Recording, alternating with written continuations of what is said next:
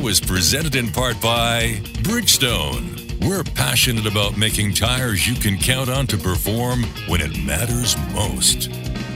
This is Popular Technology Radio, your source for the latest emerging tech and hot internet trends. Now, here's your host. Hey, welcome everyone. It is a new edition of Pop Tech Radio. I am Mike Etchart. I hope you're having a great day. It is a lovely, warm, and sunny day here in Southern California, and I get to chat with a couple of my friends. First off, I've got my good friend Brent Butterworth. He, of course, is the audio and musical instrument writer for the Wirecutter. He's also the editor at Soundstage Solo. And when he's not doing all that stuff, he is a gig pig. He is a working musician here in the greater Los Angeles area.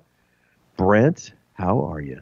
I am having a wonderful morning, and I hope you are too. Yeah, I am. But the day is young. The day is not ready to throw up the victory flag just yet. But joining us, of course, he is a freelance photographer and writer and world traveler for CNET and the New York Times. And when he's not doing that, he is also a writer of fiction. He is Jeff Morrison. Good morning, Jeff. Good morning. How are you? It's morning. It's morning. We'll just leave it at that, shall we? And we used to do this troika thing back in the old sound and vision radio days. This you guys have each been on the show individually many times but this is the first time i think in pop tech radio where we've actually been on all at once. Yeah. good to have you both here. Good to join you. we're going to start today talking a little bit about digital music. Uh, you guys probably saw that uh, spotify has been posting their numbers their subscription numbers are up. They are still apparently losing money and will be losing money for the foreseeable future. Are you guys both Spotify users? Who is your deliverer of choice when it comes to digital music? Well, for me, Spotify, I dabble with other things, but Spotify is probably 90% of my digital music at least. I got it a long time ago when I had to evaluate the Google Home speaker when it first came out because it only worked with a pay service. And, uh, I was just like, oh my God, this is great. And it's only gotten way, way better. And it's gotten to the point where, yeah, I'm a jazz guy. And it used to be there was there was only old jazz on there, but now pretty much every new jazz release comes out on Spotify day and date. We are all in the um, in the greater LA area, and to me, one of the real death knells of kind of jazz and classical music was back when we still had retail stores. Uh, but when Tower Records closed their doors, that was a big blow for just the retail space of jazz and classical. And so, even if you can find physical product these days, it's super hard to find jazz and classical. So this is, Yeah. as I'm saying, this is kind of, in many ways, it's been a boom to both of those categories because now it's all out there and it's all out there in, as part of subscription service. Yeah. And Jeff, what about you? What's what is your your deliverer of choice for music? Well, I know everyone loves Spotify, and um, I just I couldn't ever get over the fact of how little they pay artists, Yeah. and it's not a fight that I'm really interested in making anymore. It's just kind of a personal choice of, you know, I'd rather if it's an album that I like, I'd rather pay for it and download it. Um, I still carry an iPod. I mean, it's an iPod Touch now, but you know, I still carry an iPod around for most of my music. And um, I, if it's something that I don't really care to buy, I just want something in the background. I get the version of Amazon Music through Prime, and that ends up being enough to satisfy that that itch of stuff that I don't have. And then if I like something there, I'll buy it. It's one of those things where I'm not trying to proselytize this specific, you know, view on buying music. It's just kind of how I've fallen into it, and you know, maybe someday it'll change, but for now, that's kind of my weird quirk. But you still carry a dedicated music player then. So you don't actually use your phone as a storage device for your music. You use a separate device. Yeah, I mean, I have a lot of music on it, so it, it's just a lot easier. And, and most my phone has got you know tons of photos and videos and uh, you know stuff like that. So it's it's easier for me to to separate them out. Again, it's a weird thing that I don't I don't think most people would do, but but it works for me. So that's Well, and without a doubt, if you're an artist, it's not a way you're going to see any revenue from unless you're Taylor Yeah. Swift or Yeah.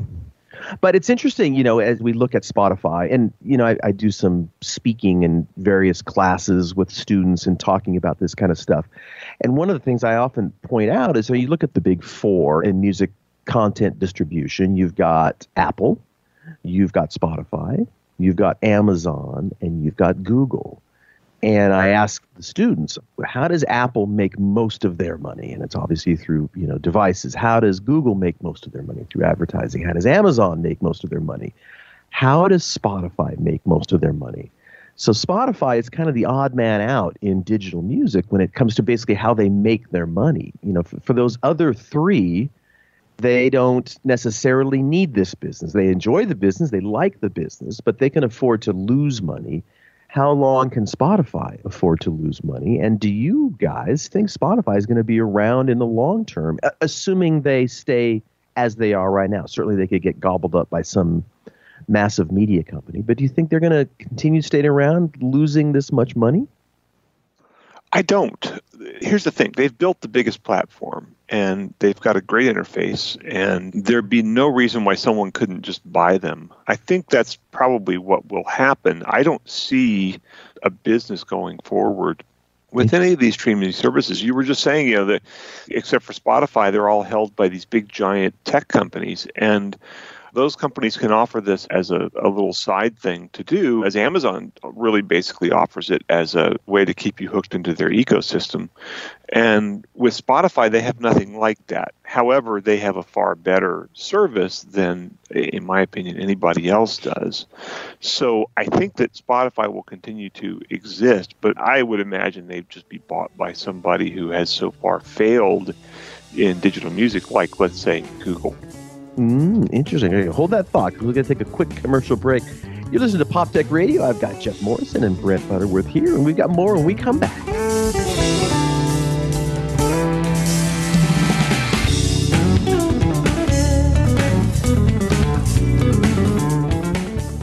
Cancer is the number one cause of death by disease for children in the U.S. today. Since the Austin Hatcher Foundation's birth in 2006, it has grown to provide unique programs to help the children and the families affected by pediatric cancer. Support begins at the time of diagnosis and continues throughout survivorship at no cost to families. Lives touched by the foundation continue to rise each day, but we need your help.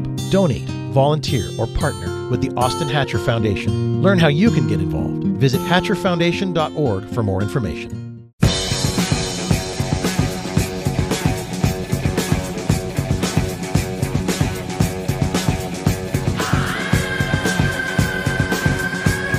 Hey, welcome back, everyone. Mike Etchart, Pop Tech Radio with Jeffrey Morrison. He, of course, is the writer for Tech and Travel for CNET and the New York Times. And Brent Butterworth, the audio and musical instrument writer for The Wirecutter and editor for Soundstage Solo. We've been talking about digital music. So, has Google Music been a failure, or is it? Are they just number four? Let's just stick a fork in it, man. It's a failure. Who uses it? Nobody uses it. Yeah, I, I, guess I don't really know who uses it, if any. I never really thought about it. I just kind of know they're there, and because it's Google, you mention it. I guess they're a long fourth in a crowd of four. Yeah. So listen, digital music isn't going anywhere. Jeff, I do approve of your personal stand on that. Oh but, no, but streaming is absolutely the way it's going to go going forward. I mean, yeah. no doubt. I'm, I'm certainly. I'm not trying to say that my method is the future or better or anything else. It's just just how I do it. The one thing about Spotify too that I, I think is worth mentioning is that they've become almost the Kleenex or Uber, where their brand has become the name for. They're they're the generic term. Yeah, exactly, yeah. and there's an incredible value there for, and I agree with Brent for someone like Google to kind of go, well, we'll just absorb this. But at this moment, Spotify is valued, I think, very highly because of the potential, but they don't have at the moment anyway a model that works for profit you know, and ironically, they are partially owned by some of the major music companies. So obviously, when when they kind of came in, the major music companies had learned their lesson in terms of licensing, and so they early on said, "Yeah, and we're gonna, as part of that licensing agreement, we're gonna buy part of you." And I'm gonna guess they said, "Well, we're not for sale." you are now. Yeah, you are. Oh, yes, you are. Absolutely. So I don't know if that helps. I mean, it certainly helps them in the long run, but I wonder if that kind of uh, artificially props them up, given that that's kind of part of their ownership group. I don't, I don't know, but it is an expensive game, and they own none of the content, right? So, and you can't go around and, and like Netflix, where you can start creating your own content. They don't own anything, and so they are always going to be at the behest of the folks that own the content. Uh, It'd be interesting if they start doing what Netflix does. just start, you know, just you know, giving popular Direct. or semi-popular bands as like, okay, well, you'll just publish directly through us. Yeah. It'd be interesting. Um, that's sort of what Tidal did, at least for a while. You remember when I guess when Jay Z took it over, you know, he enlisted the help of a lot of fellow artists, and a lot of them went exclusive with Tidal for a while. But I don't think they do that anymore. And I didn't um, even mention Tidal. That's how. Yeah, and you know, the, where's that going? And now we have Qobuz, Q O B U Z, Qobuz, Qobuz, something. kind of the high quality streaming. Yeah, they're going after Tidal's. you know, giant market dominance. Hmm. You know, it's perfectly fine, those services, but I've gotten them both for free at times. And, you know, I've used them a little bit. I'm kind of like, yeah, fine. But Spotify is has a lot more stuff and it's easier to use. And it was like the early days of MP3 where the purists were like, "Oh, but it doesn't sound as good." I'm like, "Yeah, but you have everything." Yes, you, you have everything. You have yeah, every, and plus, every album ever made at your disposal. Right. I've done lengthy comparison tests between say Tidal and Spotify.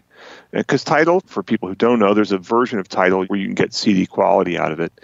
And Spotify, the maximum quality is uh, 320 kilobits per second, which is about a fourth or a fifth of CD. And uh, but you know, because of the pretty good audio compression technology they have, you can barely hear the difference. You can once in a while, but mm. it's pretty negligible. And frankly, uh, unless you're listening on a five thousand dollar pair of speakers, which you're not, I don't see much point. Yeah, exactly. And on that note, we got to take a break. You're listening to Pop Tech Radio with Mike Etchart, Brent Butterworth, and Jeff Morrison. We got more from Techland when we come back.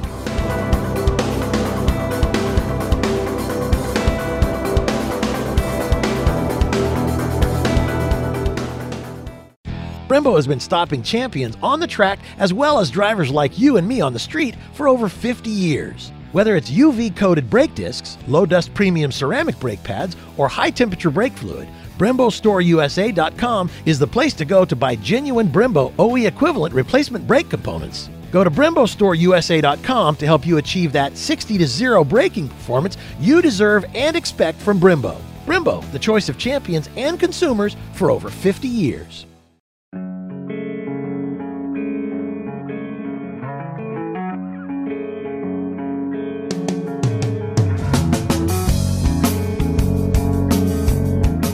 And we are back. Pop Tech Radio, Mike Etchart, Brett Butterworth, the audio and musical instrument writer for The Wirecutter, of course, the editor at Soundstage Solo, Jeffrey Morrison, tech and travel writer for CNET and the New York Times. We've been talking about digital music. Who is your provider of choice, and will they be around in the long run? And speaking of subscription services, guys, and we've talked about this on the show off and on for our friends Netflix. I'm going to guess we're all Netflix subscribers just this year. We've got Disney Plus coming out. We've got Apple's subscription service. We've got an offering from AT&T owned Warner Brothers subscription service. If you're Netflix, is it getting hot in the kitchen, Brent? Are you going to be worried if you're Netflix? Well, I would be because I think Netflix has established their brand like shockingly well over the last 10 years, but they're no Disney. And people they do have a reputation for quality, but people will go see the next Disney movie or the next Star Wars movie or the next Marvel movie or whatever. But the next Netflix thing, it's like, uh, well, I don't know, what is it? I agree with Brent though. I mean, if there's a oh, I'll watch that aspect to many Netflix shows. I mean, some of them are excellent, of course, yes, but I think the majority is like, oh, that's on, I'll watch it. Whereas if somebody comes in, let's say it's Disney, with, oh, this is a must watch thing, like let's say HBO does a really good job with, I think there's much more of a draw there. And especially at the price that Disney Plus is going to be, it's almost like a well yeah of course i'll subscribe to that as well but i think the next step past disney like you were saying these these other companies wanted to get in on it i think we're initially going to have way too many of these things and then that'll slowly hopefully whittle away as some of these other ones are like, well, no one's going to subscribe to that. Who cares? But it's funny that we've kind of come around where what most people have wanted from their cable service from the beginning is the ability to just buy only the channels that they want. And of course, no cable company would ever do that for many reasons. Um, and now we're kind of having that option, but not in the way that we wanted. That's right. Be careful what careful you wish, for. Wish for. Absolutely, absolutely. Well, you know, and you mentioned HBO, and uh, before we started recording the show, the three of us Cody Castleberry, our producer, and Jeff and myself. Brent, you're not a Game of Thrones fan, but we've got the end of Game of Thrones. At least as we're recording this, there's three more episodes, and we all just went through the last gigantic third episode, which was just exhausting and fantastic. Um, but I wonder, will we ever see the likes of this again? Because at least in the case of HBO, what has happened in the last six months, I suppose, of course, is that HBO is now under new ownership themselves, under the uh, AT&T right. overlords. And of course, I can't remember the guy's name, but one of the longtime executives at HBO who had been there for 30 years and really kind of the guy who created HBO as we know it. Yeah. Yeah, yeah, and he, he left, and he stopped writing on the wall. Yeah, and there's certainly rumors um, or leaks that came out. Who knows if they were true of like how he was bristling underneath the new management of what Already. they wanted from him, and and he, I guess he just said, you know what, I'm out before having to deal with it. That's right. So I think I'm not inaccurate by saying this. Currently, or at least in the last six months, let's say HBO is even kind of a tick above all the other folks. So now, if they kind of get lowered down to the same tier as, let's say, Netflix and Disney Plus and a potential Apple and a potential Warner Brothers, you know, that's five right there. What is the tolerance of most people? At least for yeah. my house, I'll probably go with two. Right. And I think that's how it's going to shake out. And I'm guessing that HBO is going to be going forward and, and it's going to be a a greater amount of content with, if not lower quality, it's certainly lower cost. To, answer your question before, I think we're definitely never going to see something as big and expensive as Game of Thrones again. Maybe somewhere close to it, nothing like that, because it's it was such a big cost and it made sense for a company like HBO in the now to do something like that. But in aside from the from the monetary commitment. It's also the commitment of story. You know, are you, are you going to make a commitment? I think at the end of yeah. 60 some odd episodes, is anybody going to be making that commitment or is always going to be kind of a wait and see thing, which is certainly what Netflix does. They have a lot of great shows on. They all have a lot of great shows on, but it doesn't necessarily mean it's going to catch on with, with folks. Yeah, there's a risk. There's a risk there. And then Game of Thrones succeeded because of the quality and the word of mouth. Um, so it's, you know, there's obviously a lot of books out there. So they could um, come up with something or even doesn't necessarily need a book. I mean, the final episode of Breaking Bad had significantly more viewers than the first episode because it's just of word of mouth of people like, oh, you got to watch this show. So that could definitely happen again. Um, but the the putting that money into an episode like we just watched this week, uh, yeah, no way, no way that's going to happen. At least not in the near future. Not with all of these because all the pieces are getting smaller. The pie doesn't get any bigger.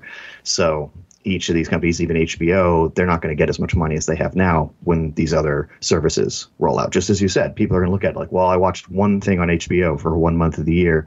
Why am I paying $15 every month? Do you subscribe to two, let's say, but then go truly a la carte and maybe just buy certain shows outside of a monthly commitment? Right. Right. And I certainly do that. I mean, I haven't had cable in a lot of years, and there's one or two shows that aren't on one of the streaming services that I subscribe to that I'll just buy, like Billions. I really like the show Billions, but I'm not going to pay monthly to get Showtime. Mm-hmm. So um, I think that's who it's with. So I just buy it for 20, 30 bucks for the season. And that's, you know, a, a lower cost for me in the long run than a subscription would be. Brent, what is your personal tolerance for subscription services in the house? I don't really have any. I mean, I have Amazon Prime, which I, you know, have for a variety of reasons. But I get Hulu now because of Spotify. You get Hulu free with Spotify. To me, it's kind of like I, am not a big TV watcher, and I haven't been since I was in college. So um, I turn it on at night at, at 10 or 11 when I'm kind of like want to wind down for half an hour before I go to bed, and I start watching something, and then I get sleepy and go to bed. I mean, I'm not tuned into that thing.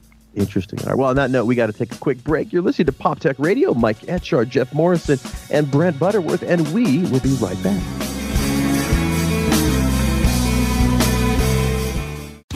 It's Dodge Performance Days, where that new car smell gets replaced by the scent of burned rubber. With Dodge Charger and its available best in class 485 horsepower. Dodge Challenger Hellcat Red Eye with up to 797 horsepower and 707 pound feet of torque. And the powerful seven passenger Dodge Durango. Hurry in for great deals now at Dodge Performance Days. Words large regular car vehicle segment. Dodge is a registered trademark of FCA US LLC.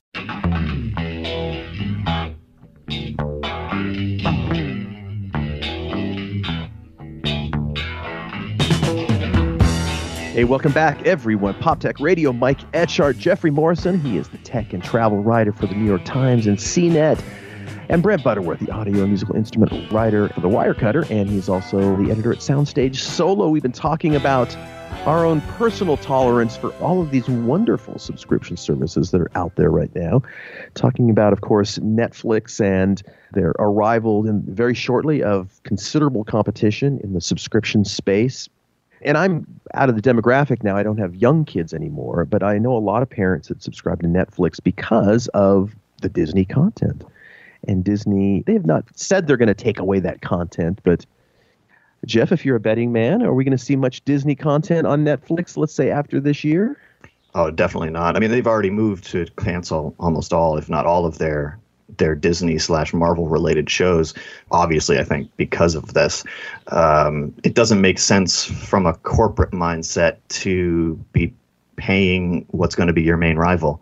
So yeah, I think we're going to lose all of that. And that's that's an interesting point where obviously every parent of kids of a certain age they have to get this Disney Dis- service. Yeah. Disney's uh, number one in that household. So how many of those parents are going to be like, well, I can still find something to watch for me on this, so why do I need Netflix? So I think that's going to be the Netflix's biggest competitor and their biggest cause for perhaps a decrease in subscribers. But um, but then again, I probably will end up having Netflix and Disney uh, because it's not that much more money, and they're going to offer you know all of these great movies, but also potentially a lot of shows on my particular fandom. So I'll watch a Star Wars TV show for seven bucks a month or whatever it is. So yeah, why not? Boy, Netflix has really, I mean, they have made the commitment of creating their own content, obviously. Um, but ultimately, Netflix has and Apple has the same problem, which is I've not heard actually much about Apple licensing. It seems like Apple's going to have a little bit different of a deal than the other three, let's say. Netflix and potentially Apple have the same problem, which is creating your own content is very, very expensive and difficult. And difficult, and getting those people interested. Because as we mentioned in the earlier segment, there's a lot of great shows on that just never have continued because they just haven't found their audience, not because of lack yeah. of quality. So, you know, Netflix and Apple are going to be at a disadvantage because the other folks coming into this marketplace, Warner Brothers and Disney and any others that might jump in, they all have that advantage of having gigantic vaults of content and the ability to pull all that stuff out at a whim and throw it up there. So they kind of immediately come into this with considerable advantage. But again, if it's only two or even three, who do you choose? And I think you mentioned kind of the show times and a little bit below, you know, the, the folks just a notch below HBO, let's say, in the former movie channel club. Um, those guys are all going to suffer. What happens to them? You know, yeah. so we already right now, when just the ones we're talking about, that's kind of a universe of almost ten different services you could theoretically subscribe to outside of a regular cable package, outside of Amazon Prime, outside of Hulu, which I think Disney is trying to increase their ownership in Hulu as well. So I think Disney is certainly looking like the behemoth in this new world. Yeah, for sure. And of course, with their acquisition of Star Wars, and then they've been on a buying spree, and well, and they're going to have all those Fox movies as well. And they're obviously, they, it's funny that they're the biggest player in this game, and they haven't even launched their service yet. That's right. That's exactly right. Now, Brent, you did mention though you were at Amazon Prime, and you do get television offerings and the music offerings on Amazon Prime. Yeah. You, are those important add-ons to you for your Prime membership? Yeah, it's something I can reliably watch. Although, you know, if I lost it, if Amazon started charging for it, I say, well, I got Hulu. And then, you know, I got YouTube. And I'm inspired by my friends who have kids. I'm kind of like watching more YouTube on my iPad nowadays.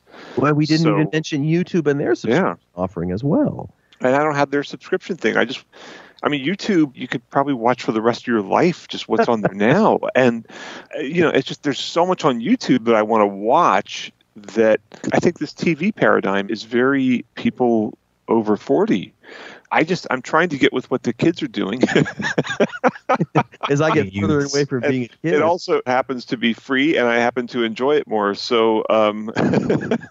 and there is a lot of fantastic content on YouTube. I mean, people there, who are creating yeah. compelling, interesting, well-made videos. That, like Brent said, there's so many of those available that you know, whatever your specific interest or niche, there's probably going to be a YouTuber who's been making videos for years you've never heard of that does amazing content and is worthy of, of a watch because they'll make money from that in theory. And we kind of started though talking about Spotify and how they're not really making money yet on their platform. And I don't think YouTube is either yet. Is is YouTube become profitable yet for Google? It's, it's such an expensive thing to serve up all of that video and store Boy, yeah. But they're getting the content for free. But they're getting content for free. Good point. Although they're now trying, of course, to pimp their subscription service. And I don't know too many people who subscribe to YouTube. No, that's a good example. I mean, I, I go to YouTube to watch some videos and I'll open up the main page and it'll show me a list of things of like, oh, here's the people you subscribe to, here's new videos from them. And inevitably they'll have, you know, YouTube Red or whatever they're calling it now. Um, and with the shows that they have, and I'm like, stop showing me that. I'm not going to watch your crappy TV shows. like it's just and to tie that into you were mentioning Amazon. Amazon's a great example of the difficulty in making good content in that they have a number of shows that they're creating Mhm. that are really mediocre. I mean, a couple of them are okay, and maybe one or two are better than that. Um, but it still shows that it's you can't just throw money at some producers and then expect to get amazing content.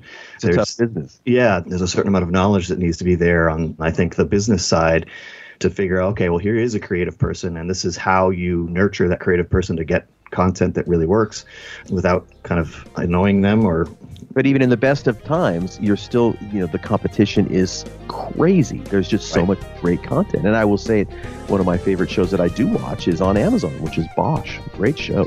And on that note, we got to take a break, though. You're listening to Pop Tech Radio. Mike Etchart, Jeff Morrison, and Brent Butterworth, and we are coming right back.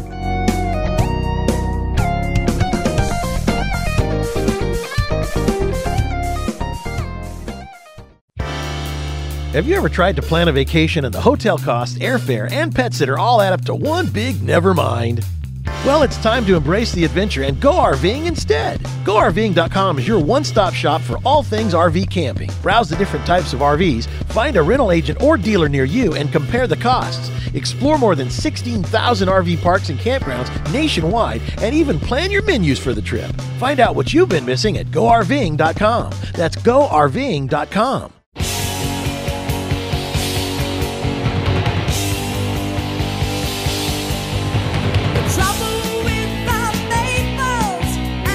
And we are back. Mike Etchart here with Pop Tech Radio. Brent Butterworth, of course, the audio and musical instrument writer for The Wirecutter and the editor over at Soundstage Solo. And Jeffrey Morrison, the writer for Tech and Travel for CNET and the New York Times. And guys, I think we sent a little note around to each other about this. Uh, Huawei, which is the way that I believe is meant to be pronounced, is coming out potentially with, wait for it, an 8K 5G television. 8K TVs, not the first on the market, no price given. But Engadget was mentioning it, and in the same sentence, they mentioned that it's in the same league as the eye-watering uh, $70,000 8K set that Samsung has. My favorite line of the day, eye-watering. It is that indeed. Huawei getting into TVs. I guess they make TVs around the world, but not. Do they make TVs here that are available, you guys? I'm not even sure of that. I don't think so. Don't Not that I've seen. Yeah, I believe they are certainly made in China and in the Asian markets. Well, the first thing I think we have to mention is the fact that this is a, a solution to a problem that I don't think anyone has.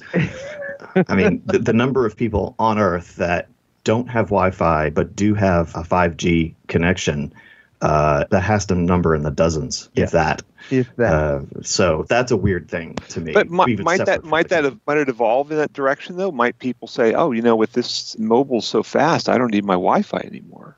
Well, in theory, sure, but I can't imagine that any telecom company who's coming out with 5G is not going to price that significantly higher than any Wi-Fi, and then start certainly cap Yeah. data and so forth. Like that's the whole thing with 5G is that there's going to be so much more bandwidth potentially that they wouldn't have to narrow it down for these like they do now with 4G. But at the same time, these companies also want to make lots of money, and I'm sure they're going to limit these things. So, downloading or streaming video every night from your cellular connected television just seems very Yeah, fetched to me. Yeah. But you know, given your your tireless championing of any increase in resolution, Jeff, I would think that you would be really into this TV. Yeah, and I certainly have written plenty about 8K TVs being a complete waste, but also at the same time, like at the current crop of these 8K TVs, they're just fantastic televisions. They happen to have an, a useless resolution that you're never going to see, but they're expensive televisions, so they're going to have all of the fancy features that actually do make a difference with picture quality. Should anyone spend $70,000 on a television? No, absolutely not. That's insane, but I guess people do on our break, Brent, you were talking about getting the call when was it Panasonic made the gigantic 102 inch plasma, and you went Yeah. and looked at it.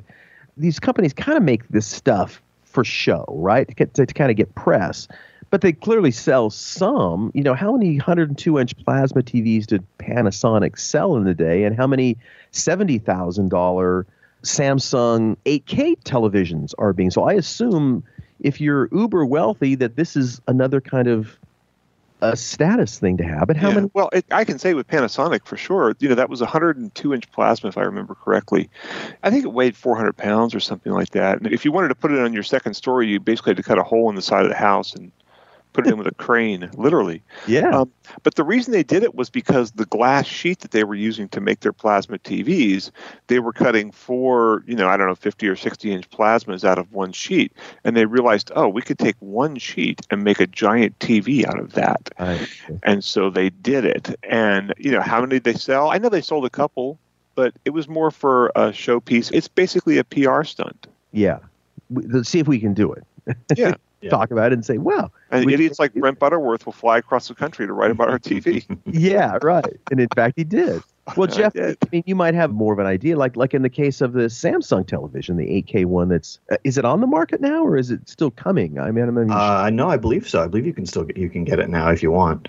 Depends on where you can actually buy it, I think. But I think if you're spending that kind of money, I'm guessing Samsung will find you somebody that will yeah, uh, to sell it to you, of course. So, but when you're getting up to that size, and that seventy thousand dollar TV, that's just to be clear, that's a 98 inch television. yeah, So we're talking about a, a replacement for a projection screen, essentially, and the same with the 102 inch plasma and all these. But not only are you replacing a projection screen at that size, it's significantly brighter. So you could have something that size in a room with windows and watch it during the day and it have this massive image. I'm not trying to sell it either. I think I think most people would be perfectly content with a thousand dollar projector and a screen and just put some shades up. right. But um, but for some, no one's saving up for a seventy thousand dollar TV. That's not this market. Obviously, this is for people who wouldn't even blink spending that kind of money and have never even looked at the price of things. So for them, sure, go for it. Here's this cool thing, and their friends come over and they can be wowed by this massive television and so forth. And hey, good for them, I guess. But for the rest of us, that's not going to be the case. And I can't imagine that a 98 inch television is going to be a commonplace thing ever, because I think most people just when you get a sense of how large that actually is, and there's this Oh, it's giga- gigantic. thing, even if it's mounted on the wall, um, it just kind of dominates the space. And when it's off, it's just this black, oppressive thing there. And it's, you know, I, I've had a projection screen for 15 plus years, so I love it. I wouldn't go back to a television, but I've reviewed 80 inch TVs when those first started coming out. And it's a completely different experience because it's just this black hole when Yeah. it's off, and um, I I wouldn't get that. I, I think it's a, a completely changes the room that it's in in a in a negative way. Cool to watch, sure, but then with the projector you have a reflective white wall essentially Yeah. that doesn't just distract you with the nothingness. So will Samsung sell these in the hundreds, in the thousands? Hundreds seems reasonable. Wouldn't be There are surprised. hundreds of people out there that can afford a seventy thousand dollar TV, and that makes Oh, sense. for sure. It's, it's kind of a showpiece. But then you know we haven't even started talking about eight K content. of which there is none. of which there is none. And will we be content? Will the TV manufacturers be content with 8K? Basically the current HDMI spec allows for up to 10K resolution. The, on the HDMI side, they obviously realize that this is never going to end. The good news is is that the way that when you're starting with quality content, HD or especially 4K, it's the scaling to go up to these higher resolutions becomes essentially a little easier. Even though the math suggests it's the same amount from a lower resolution to say a 4K TV, when you're starting with something quality, it's easier, and therefore even though these 8K TVs don't have 8K content to watch on them, the 4K content is still going to look good and perhaps potentially seem a little more detailed just because of how the scaling works. We don't have to have 8K content to have an 8K TV. Although, yes, obviously that would be better, but that 8K content is so far off into the future, it's it's not even really worth considering. That's that's years, many many years away. Seeing as we don't even have a widespread 4K content at the moment. There you go, exactly. All right, on that note, we got to take a break. It's Pop Tech Radio. We're coming right back.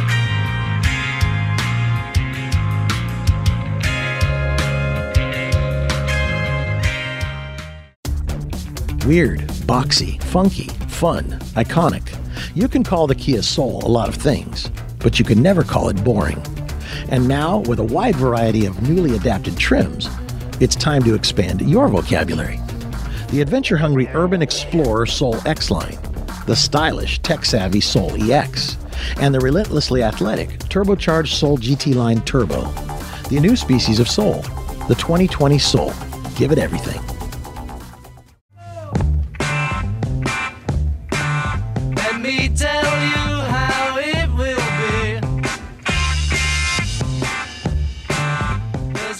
Are back. Mike Etchart with Brent Butterworth and Jeff Morrison. We are wrapping up the show. Guys, you know, we're heading into summer. It's not quite summer yet. Do things kind of slow down in the tech world for, for each of you, or is it kind of just go, go, go all year? Brent, I'll let you start with that. Is it for me it's go go go because you know in since i'm mostly audio uh, you know in the audio world now it's morphed into having like all these different regional shows and so the manufacturers try to have new products for all these shows. So there's like this just constant stream of new products coming out especially in headphones. And then there's international shows and everybody you know there's all these international shows like munich is coming up next month which is the biggest audio show. And there's just so many new venues to show product and so many product introductions and so many companies all around the world. And of course, you can follow the Munich show from the comfort of your you know living room in Los Angeles. And so it's just this constant stream. It just never stops. It never really slows down for me at this point. Well, you know, and we I think we've talked about this when we're in Vegas at CES and kind of the, the enormity of these gigantic trade shows. And you know, are, are we we're already seeing it in audio. You know, it's kind of moving away from these gigantic shows and and kind of back to the future, really, kind of these these more regional shows. Yeah. Is that is that a trend going to continue? Do you think moving forward?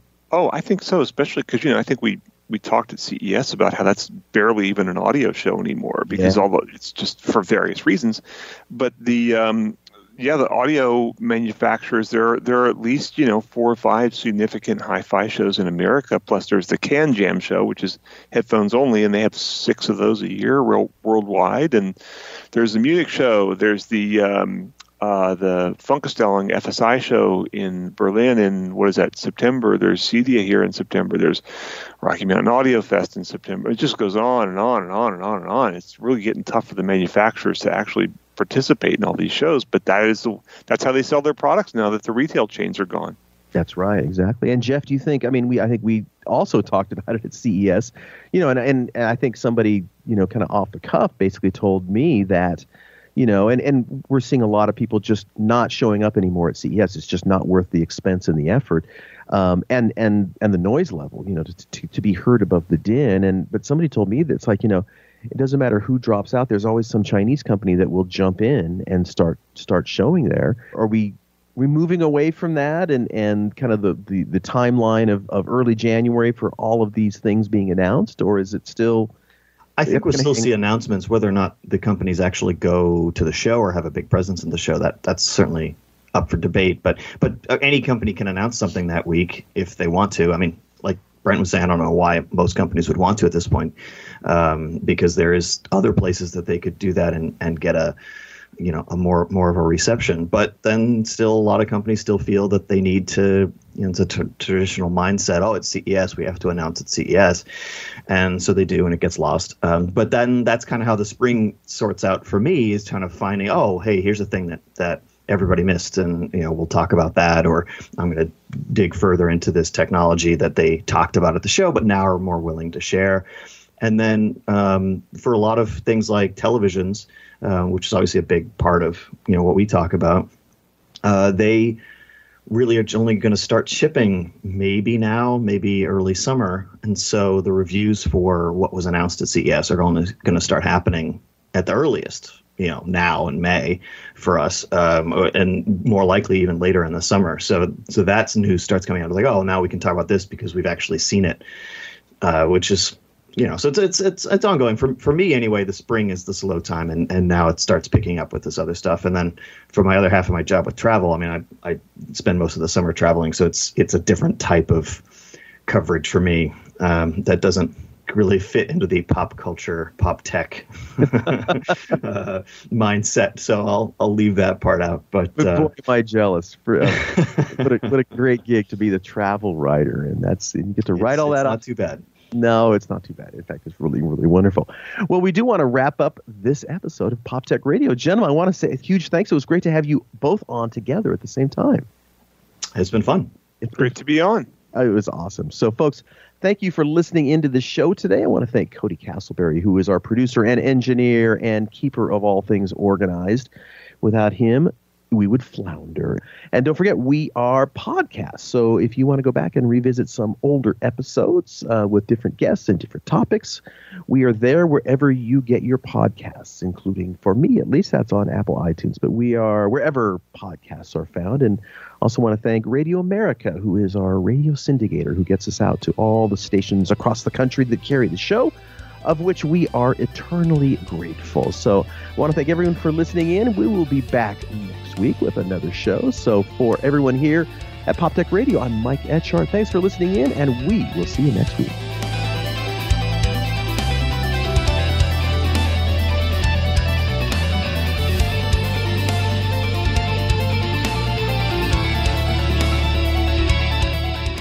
The big news from Subaru is the all new three row Ascent. It's the biggest SUV from Subaru ever. There's room for seven or eight passengers with a choice of second row captain's chairs or bench seating. It'll tow up to 5,000 pounds. It has the interior space you need for your whole crew, and it gets you where you want to go with the safety of a Subaru, including standard symmetrical all wheel drive. The all new three row Subaru Ascent. Love is now bigger than ever. Maximum towing capacity varies by trim level, and trailer brakes may be required. See your retailer for details.